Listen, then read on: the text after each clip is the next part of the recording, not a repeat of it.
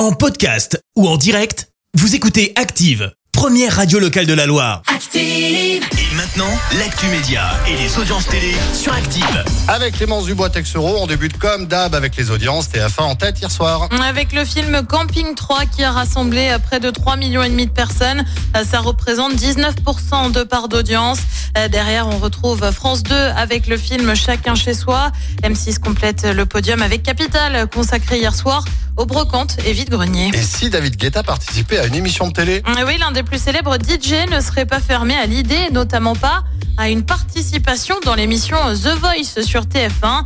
Ça pourrait être marrant, a-t-il indiqué.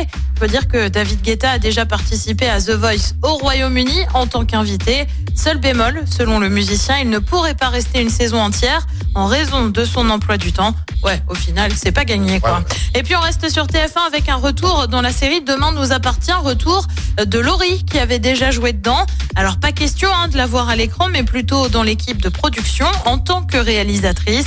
On ignore encore si elle pourrait faire de nouvelles apparitions dans la série. Et le programme ce soir, c'est quoi? Et ben sur TF1, c'est le film Entre ses mains. Sur France 2, c'est le début de la série Abyss avec Cécile de France. Sur France 3, c'est le mur de l'Atlantique. Et puis sur M6, comme tous les lundis, c'est marié au premier regard et c'est à partir de 21h10. Merci, vous avez écouté Active Radio, la première radio locale de la Loire. Active.